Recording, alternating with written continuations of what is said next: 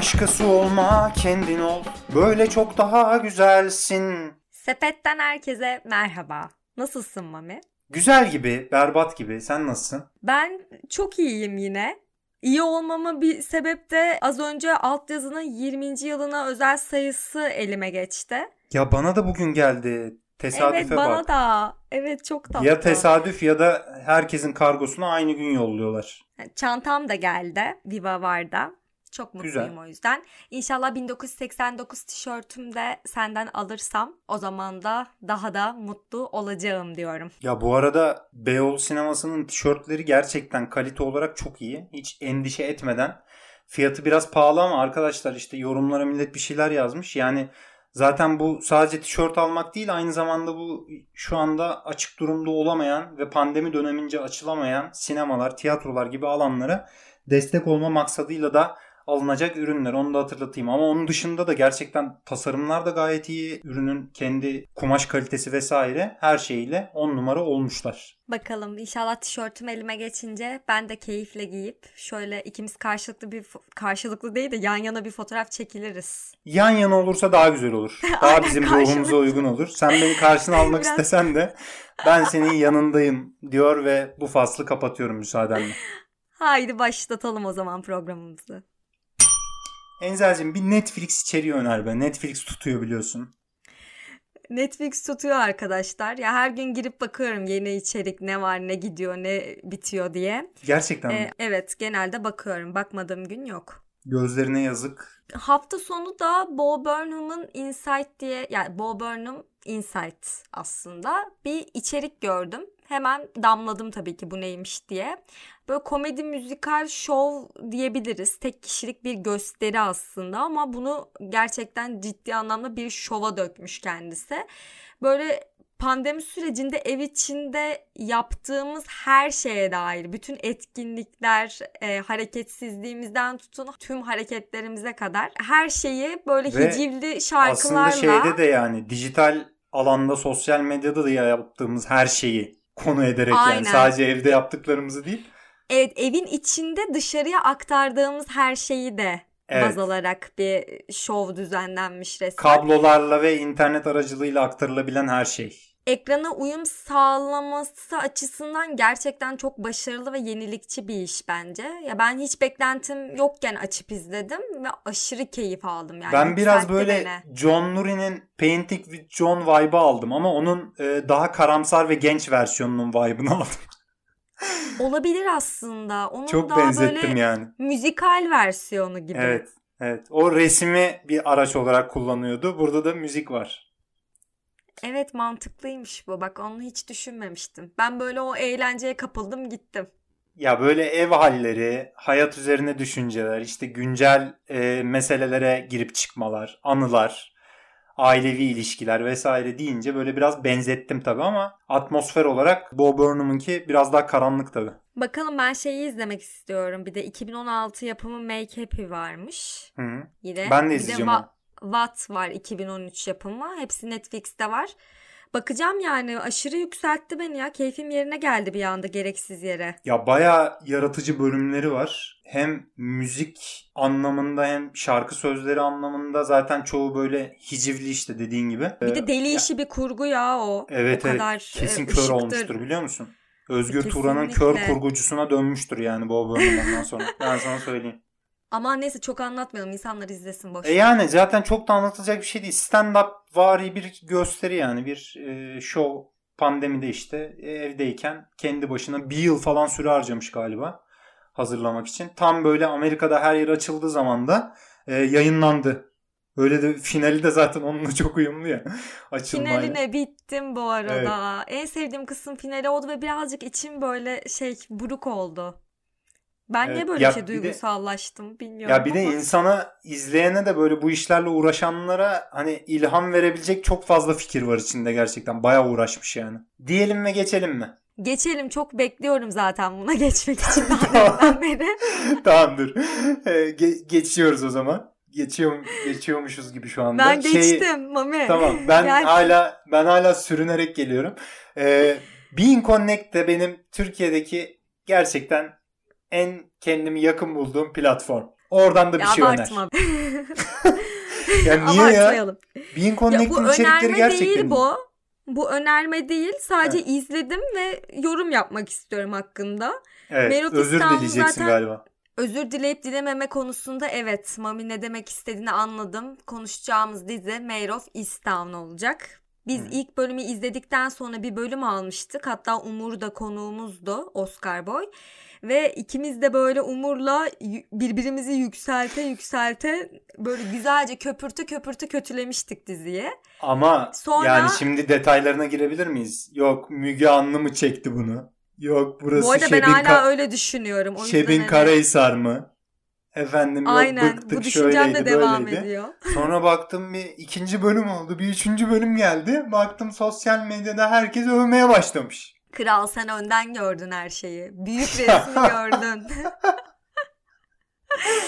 Büyük oyunu çözdün hemen Biz sen. var ya daha ilk bölümden o küçücük kasabanın meyrini destekledik. Şimdi ben öncelikle girişimi şöyle yapacağım. İlk 5 bölüm için bir sonraki hafta ne olacak diye gerçekten merakla izledim. Son 2 bölümde istediğimi alamadım. Şimdi bunları biraz açıp to- derleyip toplayıp size yorumumu söyleyeceğim. Ee, bir kere bu dizi e, aslında binge yapmaya çok müsait bir diziymiş. Yani hepsini aynı anda izleseydik de olurmuş gibi düşünüyorum. Bilmiyorum. Şu an geldi aklıma bu fikir. Hani güzel olabilirdi.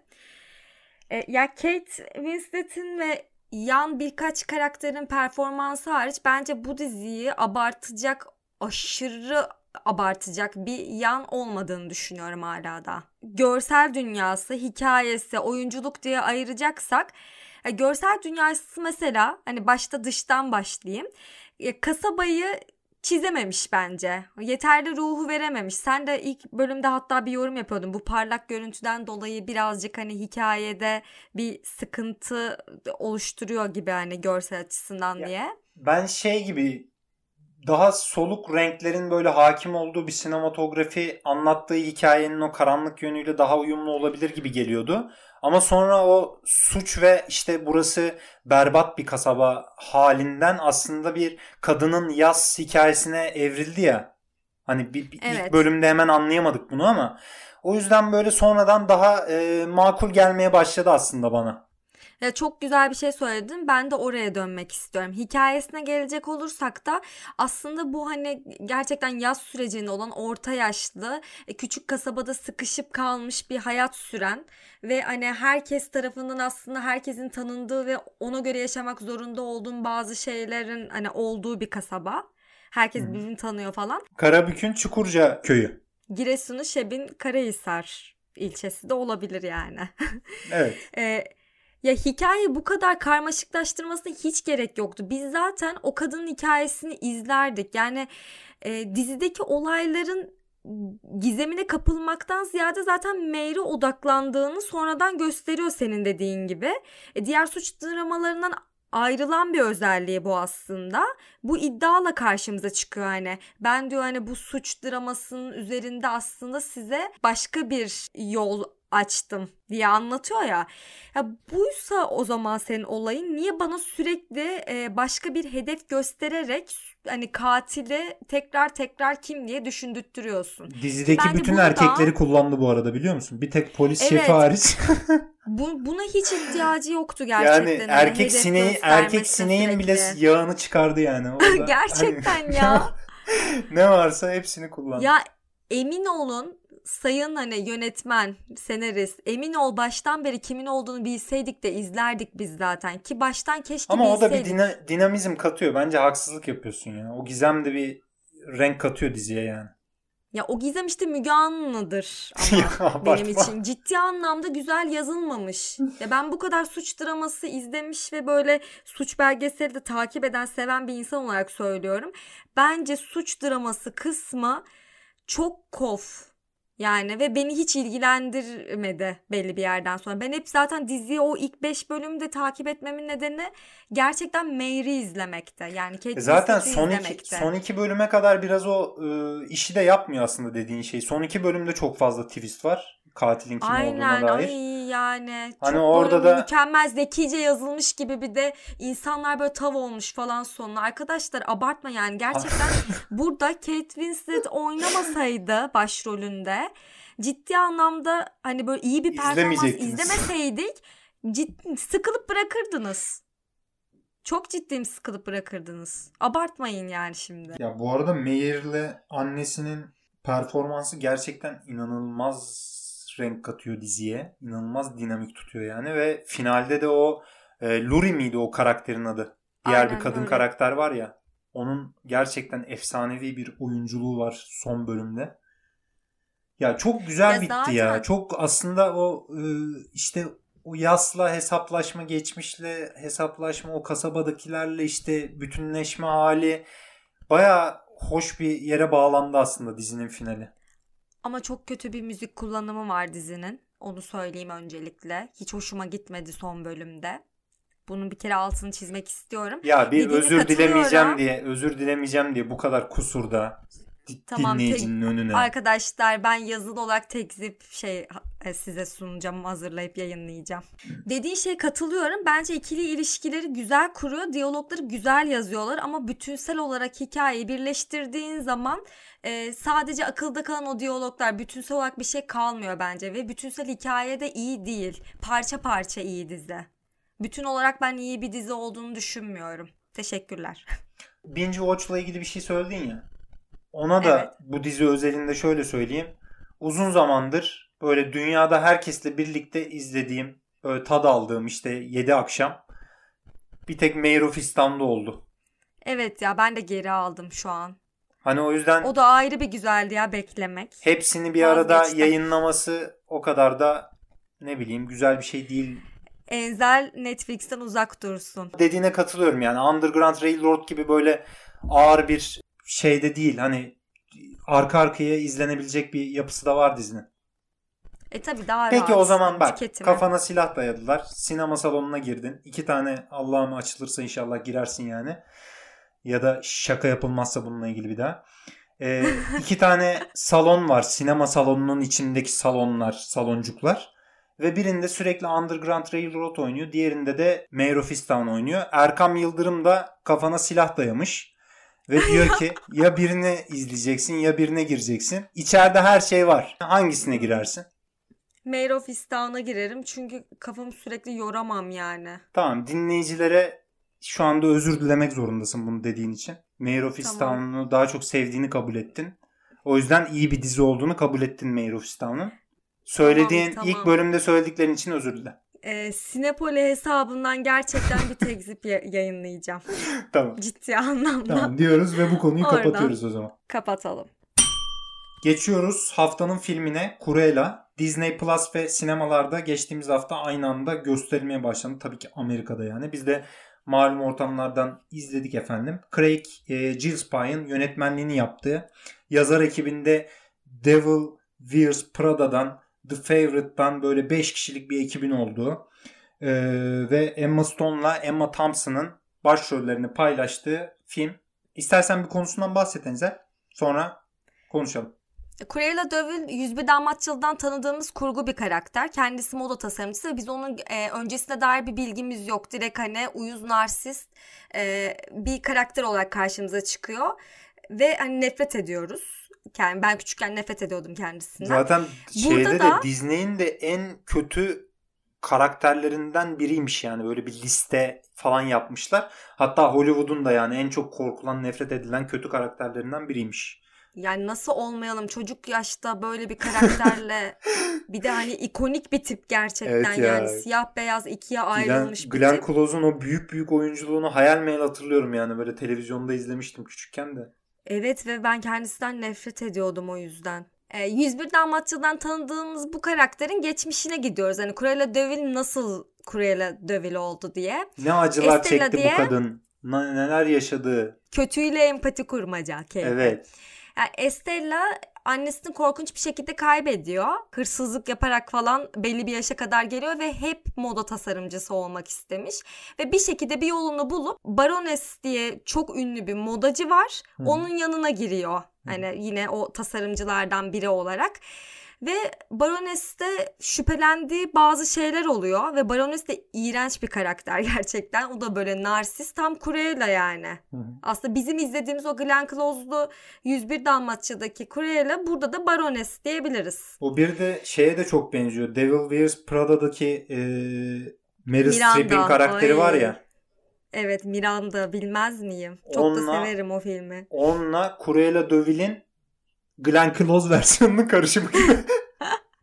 Cidden de hakkını da vermiş rolüm Evet, bence. Ben Emma çok Thompson beğendim. oynamış onu. Ee, Emma Stone da Cruella'yı oynuyor zaten. Aynı zamanda da Estella'yı oynuyor. Bu bir alter ego yani aslında. E, Aynen, aslında- Cruella Estella'nın alter egosu oluyor. Ya öyle çiziliyor. Ya aslında şey gibi Evet. işte yani bu e, kötü tarafı var kadının bir de iyi tarafı var. Ee, diğerini baskılıyor işte topluma uyum sağlamak için. Daha sonra e, büyürken böyle ona bir sürü haksızlık yapılıyor. Zaten yazarlarından bir tanesi Devil Wears Prada'nın yazarı aynı zamanda ve Devil Wears Prada'nın e, senaryo paternine çok benziyor aslında. E, Evet var. Cruella'nın ortaya çıktığı noktaya kadar yani. Estella işte büyüdükten sonra 1970'lerdeki o punk devriminde e, Londra'da böyle kurumsallaşmış markalara karşı geliştirilen bir e, yenilikçi bir moda anlayışı var işte. Özellikle gençlerin böyle geliştirdiği. İnanılmaz bir kostüm tasarımı var filmin. Beğendin mi sen de? Aşırı beğendim. Bu arada Hani kostüm bayağı- tasarımcısı da zaten şeymiş. Şaşırmazsın yani. Jenny Bevan Mad Max Fury Road'un kostüm tasarımcısıymış. Evet. Bak bunu bilmiyordum. Oscar'ı şimdiden hayırlı olsun diyelim. Şey zaten Estella böyle şimdi spoilerlı kısma geliyorum. Baroness'le olan bağlantısı ve hani aslında onu büyüten kişiyle arasındaki o işte iyi ile kötü arasında kalmış.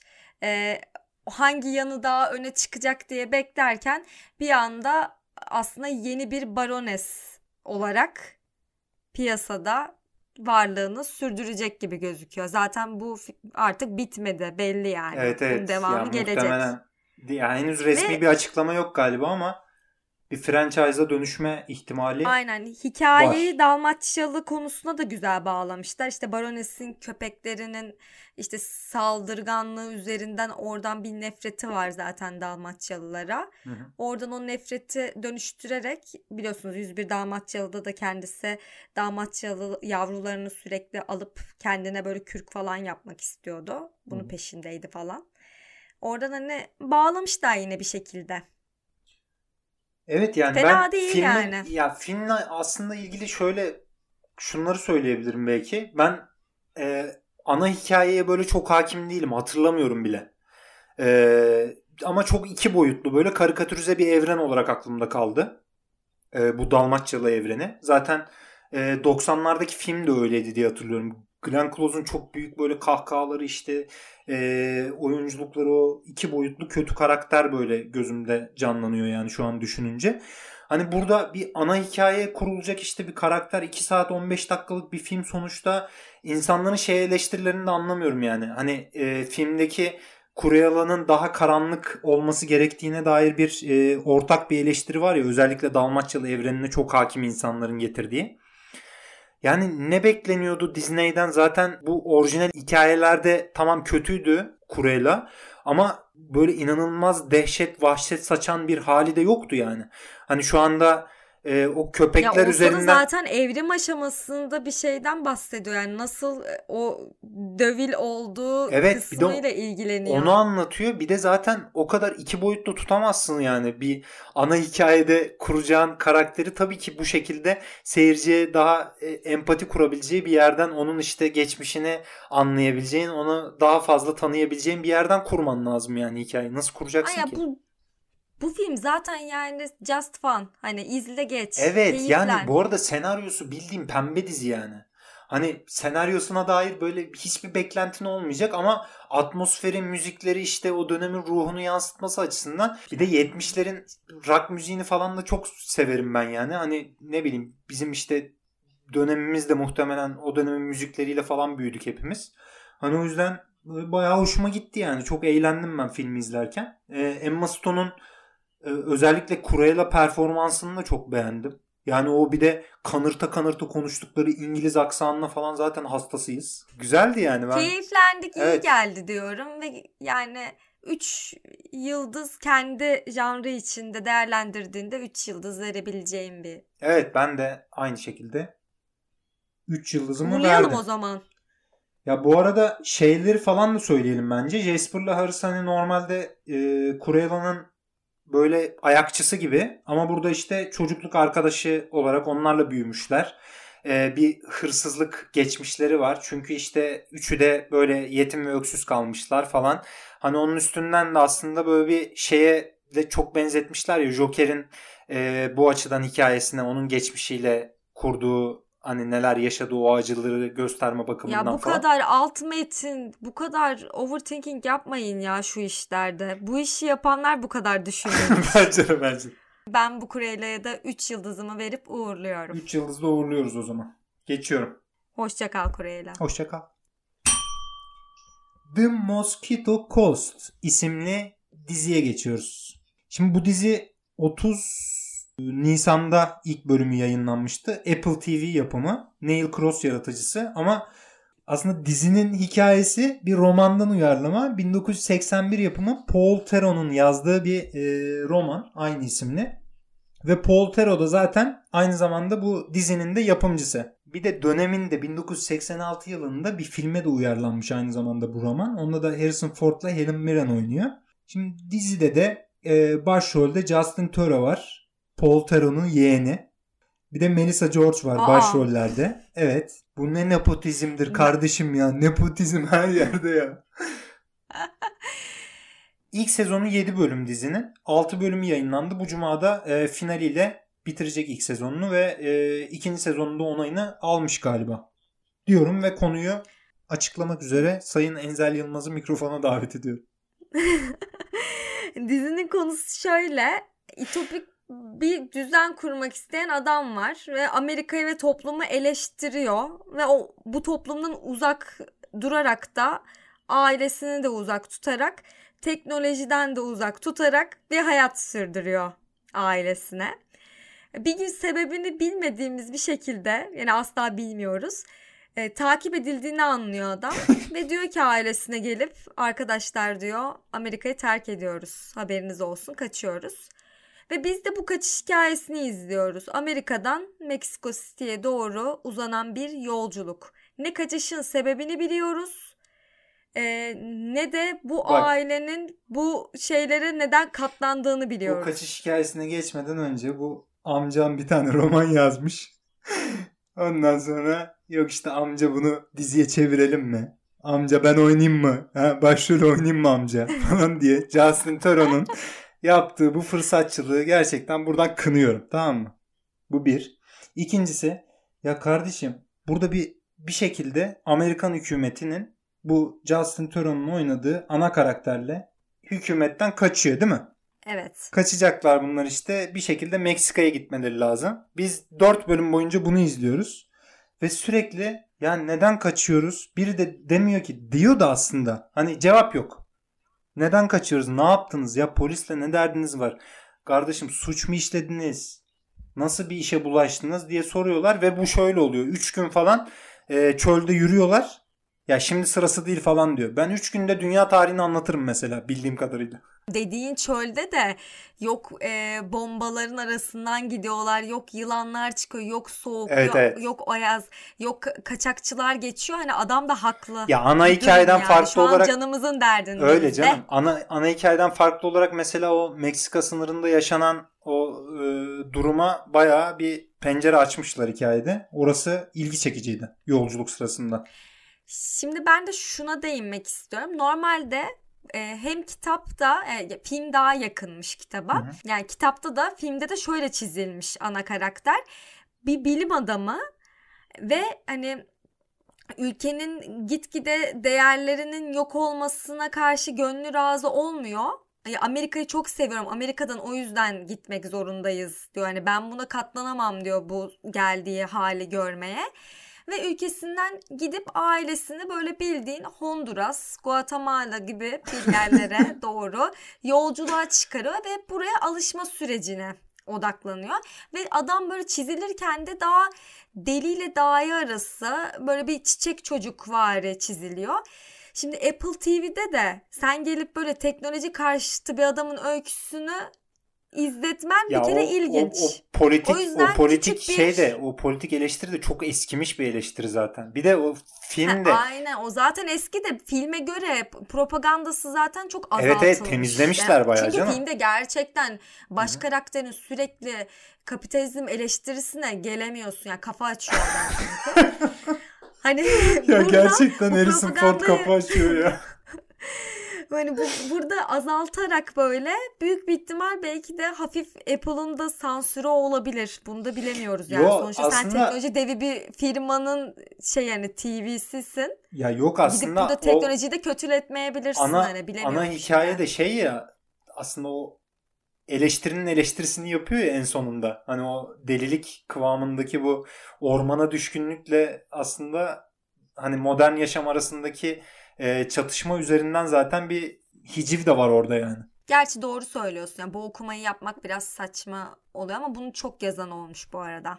Ya Kaptan Fantastik gibi falan böyle müthiş bir politik altyapısı yok zaten yani. Hani adamın bir Amerika toplumuna sinirlenip ya biz çok tüketiyoruz falan deyip ormanda yaşayacağım ben. Burada her şeye ihtiyacımız ihtiyacımız olan her şey var dediği falan bir ruh hastasının aslında ailesini sürüklediği durumu izliyoruz yani.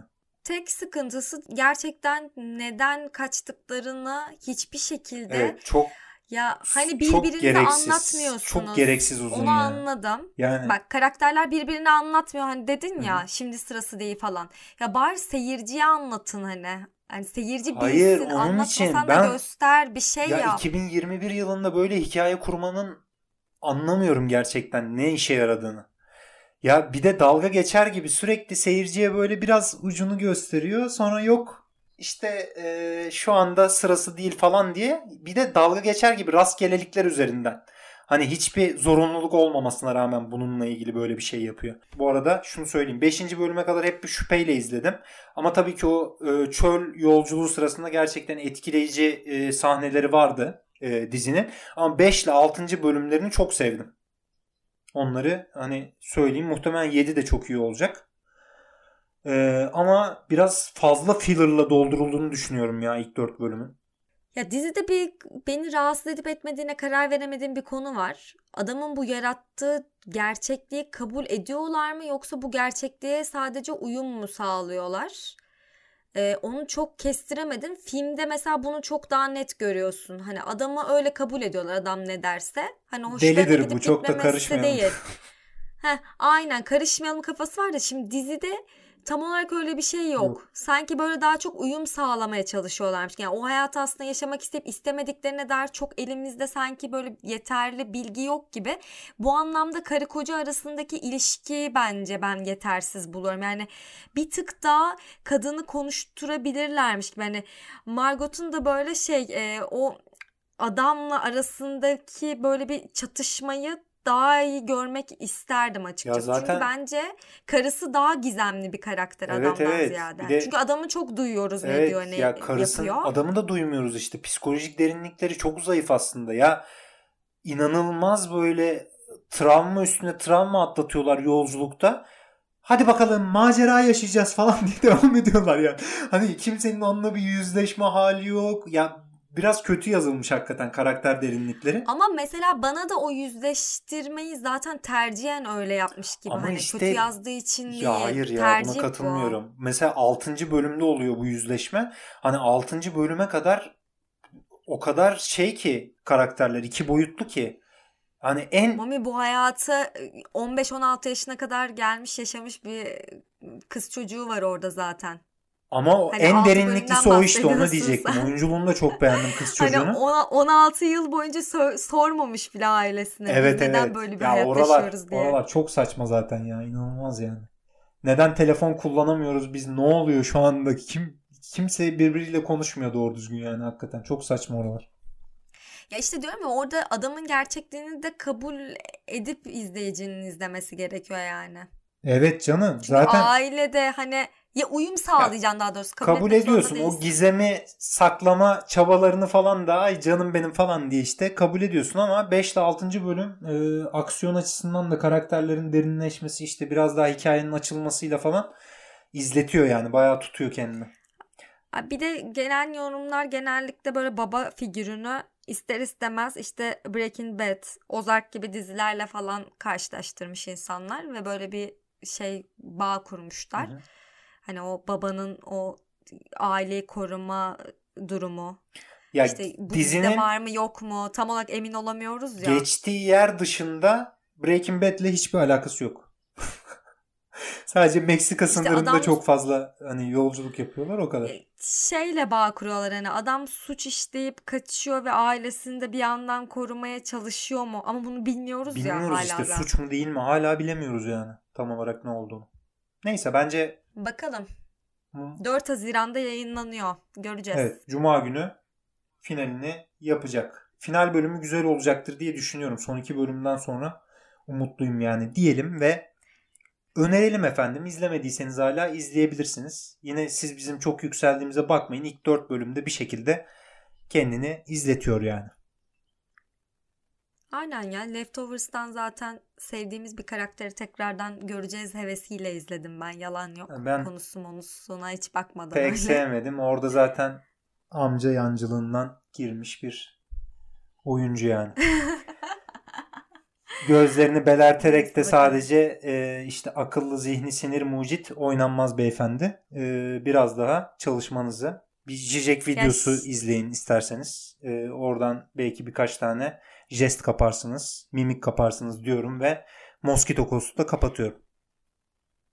Kapatalım. Bir mani söylemek ister misin? Ben de maniden ziyade tekrardan şeye dönmek istiyorum. Tekzibime devam ediyorum. Evet. Ee, şimdi geldi burada Mosquito Costa fena değil dedi. Mayor of Easttown'u gömdü demeyin arkadaşlar. İkisi şimdi aynı kefeye konulmayacak tabii, şeyler. Tabii HBO'dan İkisinden HBO'dan de beklentinle aynı değil. Evet. Kesinlikle hani bu dediğine katılıyorum. Bir söyleyeyim hani sonra demesinler bu ne ya zevksiz konuşuyor. Boş Mosquito Costa da şu anda puan vermeyeceğim ama 3 gibi duruyor finalinden sonra. Finalinde de çok iyi olacağını beklediğim için yani. Hani kötü olursa da böyle 2.5'a kayabilir diyeyim. Ve mani söylemeyeceksen bitirelim. Mani bulamadım. tamam kapatıyorum o zaman. Haftaya görüşürüz. görüşürüz.